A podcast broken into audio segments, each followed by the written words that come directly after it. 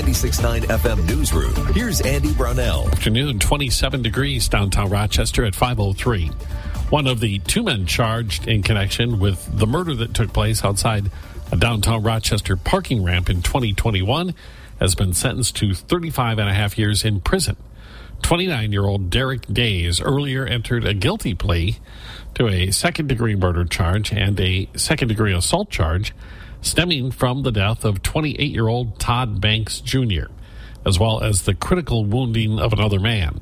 The criminal complaint alleged that both victims were shot during an altercation in the early morning hours of June 6, 2021, that started as an argument over a dice game. A second man was charged with aiding and abetting second degree murder and second degree attempted murder in the case. 24 year old Nautica Cox is currently scheduled to stand trial this summer, with jury selection beginning the day before the second anniversary of the fatal shooting. Two Faribault residents are among the 10 additional people now facing federal charges stemming from the Feeding Our Future fraud scandal. U.S. Attorney from Minnesota, Andrew Luger, today announced the new charges, which he says are contained in four separate indictments and include conspiracy, wire fraud, money laundering, and bribery. 53 year old Mohammed Ali Hussein and Lul Bashir Ali of Faribault signed up their restaurant and a group called Somali American Faribault Education to participate in the federal child nutrition program under the sponsorship of Feeding Our Future. According to the charges, they claimed they were serving more than 3,500 children meals daily and received more than $5 million in reimbursements from the Federal Pandemic Nutritional Initiative. The other nine new defendants all have addresses in the Twin Cities area. Luger listed some of the purchases that were made by those new defendants. Many purchased luxury vehicles. Others took luxury vacations and paid for travel at high priced resorts. One defendant put down about a quarter of a million dollars on an aircraft to be delivered to Kenya on his behalf. Luger also says many purchased real estate, including a very large tract of land in Minnesota. Six people, I make that 60 people, have been charged so far in connection with the Feeding Our Future scandal that involves at least $250 million in federal funds. Rochester police say a 70 year old Rochester man recently fell victim to a scam that cost him nearly $20,000. A spokesman says the consumer uh, victim rather received a message on his computer indicating it had been locked, and he had to call a technician's number listed in the message. After attempting to get rid of the message by unplugging the computer, the man called the number and was told he would need to pay $18,000 to unfreeze his computer. Rochester police responded to another apparent fatal drug overdose over the weekend. A 911 call sent officers to an apartment in the 400 block of 31st Street Northeast about 10:30 a.m. on Friday.